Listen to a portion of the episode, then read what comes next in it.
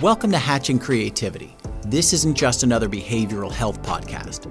This is the place where thought leaders converge to talk about real life challenges, breakthroughs, and pivotal aha moments. Hey, everybody. Thanks for tuning in to Hatching Creativity. In today's interview, I speak with Maeve O'Neill from Circa Behavioral Health. Maeve is a behavioral healthcare industry expert and one of the most passionate advocates for ethics and compliance. We speak about outcomes, compliance, data standardization, and what you could be looking at to best serve your business. And don't forget, if you like what you hear, please like, subscribe, and tell all your friends about hatching creativity. I'm here with Maeve today. Maeve, would you like to do an introduction of yourself? So I worked in behavioral health my whole life, 35 years, uh, about 10 as a clinician, 10 managing programs, and then 10 in leadership positions. And then luckily the last seven or eight of that has been in compliance, where I found my love of helping other organizations become more compliant with regulatory stuff or in line with what the standards are across the industry, and then helping to make sure our staff are ready for that. You know, I think it's a matter of making sure that individuals, teams, and organizations all have the same information and are walking towards the same goals. You know, it's funny, I talk about standardization the time, and there's such a lack of standardization in this area, right? Everybody does things their own way and feels that it's better. But without standardization, there's no way to compare outcomes or results or what is good, right? Yeah. We don't even know that because I think that's so many things. Yeah. So I, I, I think that's really valid. I feel I was telling someone earlier, I think that we in my career i went through sort of the evidence-based practice movement you know do we have the right um, research bases and, and, the right clinical practices. Then we had the managed care kind of movement and everyone aligned with what payers want. And i think the next movement is going to be compliance. Do we have all the standards? Do they kind of make sense? Are they different in every state or maybe there's some more alignment? And how how can we help organizations implement them on a daily basis? Without a lot of headaches, without a lot of problems, and just integrate it into their daily work. I think it's so much easier. Well, it's it's also interesting because the way people manage compliance makes it really hard.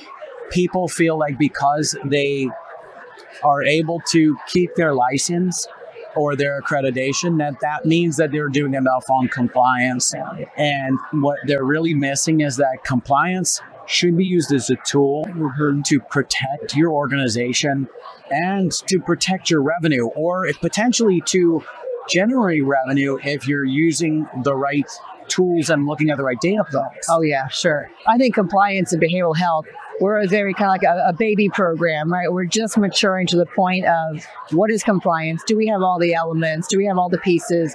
Do we have a, a framework, an approach to it that makes sense? Or is everyone kind of just doing the best they can?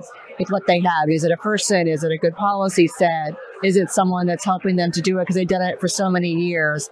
But I think we're going to see a lot more um, infusion into the field of, of requirements from accreditation bodies, licensing bodies of you have to have a compliance plan and a program and a, and a staff and, and certifications like we do in medical and clinical services. So it's coming. It's going to be here soon, I think. You know what's what's interesting though is that I think as it need there's tons of evolution needed but the other thing is is the way people manage their documentation right? They're planning on the joint commission or their state not coming out for two and a half three years right? So what ends up happening is if they're not coming out for another two three whatever people just do their own thing and then as it gets closer, they're making up information. We all see it, right? And what ends up happening is the data is useless. I use, you know, examples all the time of whether it's client rounds. People skip on client rounds all the time. Oh, this is how you make sure your clients don't die, you know, or nobody's in a position where they need a clinical help and they can't get it they're all all these standards are here to help people. Yeah. You know, to help the clients, but down the organizations.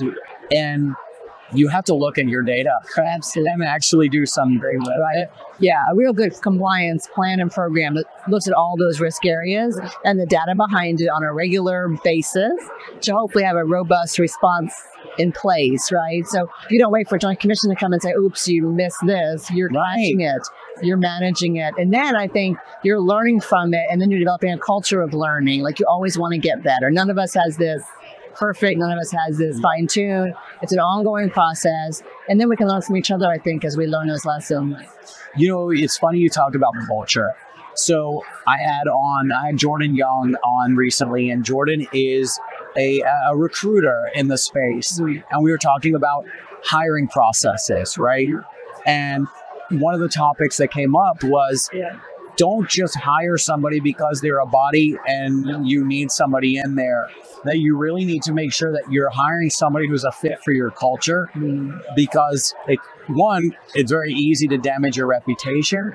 Two, it's very easy to poison the well with the rest of your staff when you hire somebody that's not good cultural fit. Yeah, absolutely. So I think a good interview question is how do you see compliance? What does the culture of safety look like? Um, here is our, our culture, and how do you see yourself fitting in? Those are great ways to interview. Yeah. And then if someone leaves the organization, maybe even ask what didn't fit for you, what in the organization didn't seem right, and are there compliance concerns as you leave? Those are great sort of touch points to, to um, integrate compliance into those activities so you learn from it. I like that. You know, I think that one of the things, and I've seen you present a dozen times by now, and one of the things that always stands out for me about your presentations, as well as what you talk about, as well as practice, is staff taking care of your people, understanding the burden and the workload on your team, so that they're not dealing with them. You want to talk about that a little bit? Sure. I think it was probably seven years ago. I wrote an article um, for the Healthcare Compliance Association magazine, and the title was uh, Compliance at the Heart of the Organization. And I really believe that compliance, when done right, shouldn't be a punitive, um, Scary. scary place. It really should be where people come to feel heard, to feel listened to, to feel safe in the organization. And when you do that, and then you have, I think, better outcomes for our clients, for our staff, revenue, like you mentioned earlier. My new mantra is happy and healthy staff are ethical and compliant to provide quality and safe care.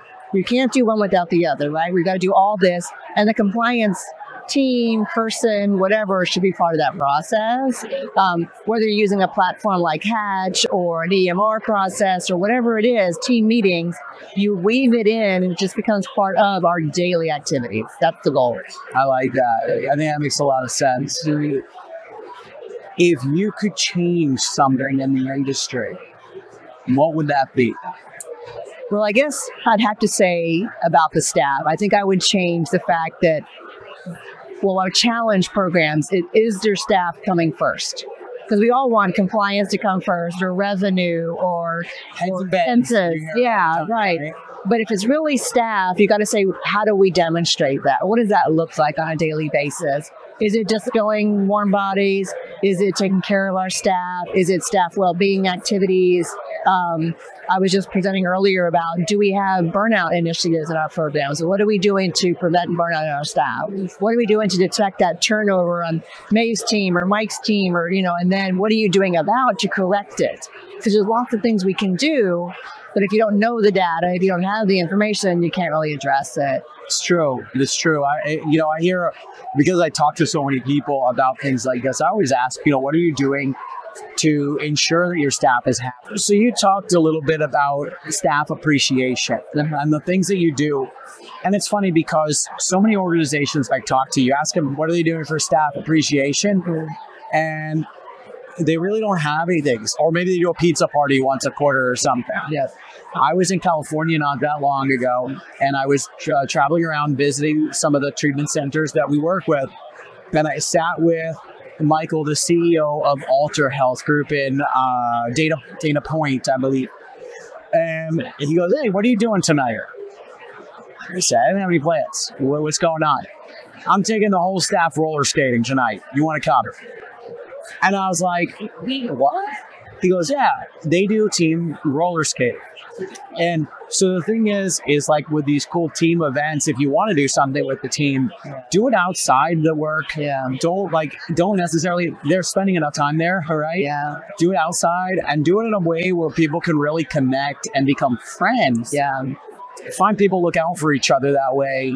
And you're dealing with not only a vulnerable population, your clientele, but a vulnerable population as your yeah, I love the creativity of it, right? Like whatever your staff, my staff, someone else's staff, it might be different. So ask your staff, what do they want? You might think they want a pizza party or maybe they want to do something else. You know what I mean? So when you're really when you know your staff, you know it's okay to ask, what right now do we need? Do we need a day off? Do we need a party? What do we need? Let's do it. But the thing is, is communication has to be often yeah. and consistent because if all of a sudden you come out of the blue and you go, hey, what do you want to do? Yeah, yeah.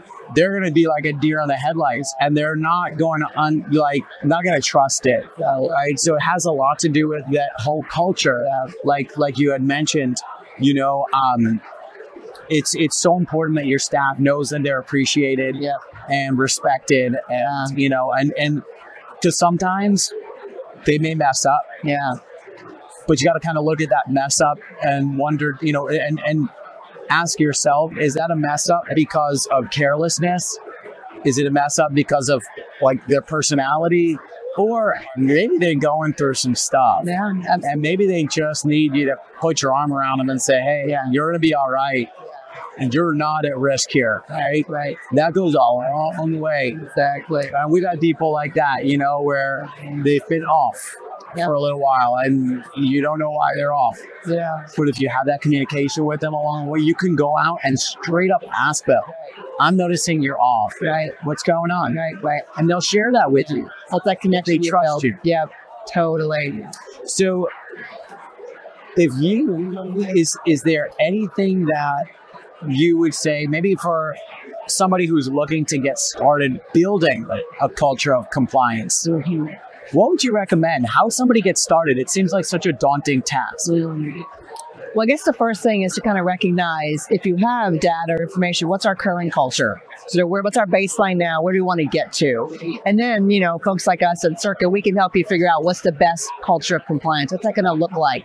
It's a it's a risk assessment, right? Do you have a plan? Do you have a program? Are you reaching the seven elements? Do you have a policy procedure manual? Do you have the training around that? All those pieces. And then you kind of you can't fix it all at once. What you can do is say, this year let's do this. We'll tackle this problem and that problem. And then you kind of I think get the input of the staff, get the input of outside people. And the next thing you know, you're making progress and you realize the effort and the work is worth it and it'll keep growing from there. So are you saying that the best method is one foot in front of the other yeah. as opposed to like just going wild and flipping the whole organization on its head? I think so. I think it's clarity. What is the where are we now? Where do we want to get to? And then taking steps towards that. And you're going to make mistakes along the way. That's okay too. But I think having an outside person like us come in and help assess that's really helpful too. Yes. We see hear things that maybe unbiased, internal, yeah, yeah. unbiased, objective opinion, external kind of evaluation is really helpful. You know, eh, you mentioned something a minute ago about being clear. Yeah. You know, and and I'm a big fan of Brene Brown, just like you, and she always says, "Clear is kind, yeah. unclear is unkind," and I interpret that as setting a clear expectation of what you expect from other people and what other people should expect from you. And if you are clear about that, if you hold them accountable for it, they know what they're being held accountable yeah. for. The worst is when it's amorphous and yeah. we're just guessing. Yeah, we feel safer when we know what expectations are, right? What am I what might happen, what's gonna happen, and how am I gonna feel when it happens? Absolutely. Thanks for tuning in to Hatching Creativity. We appreciate your support. Please don't forget to like and subscribe and tell all your friends about the show. And remember, it's never just about one thing.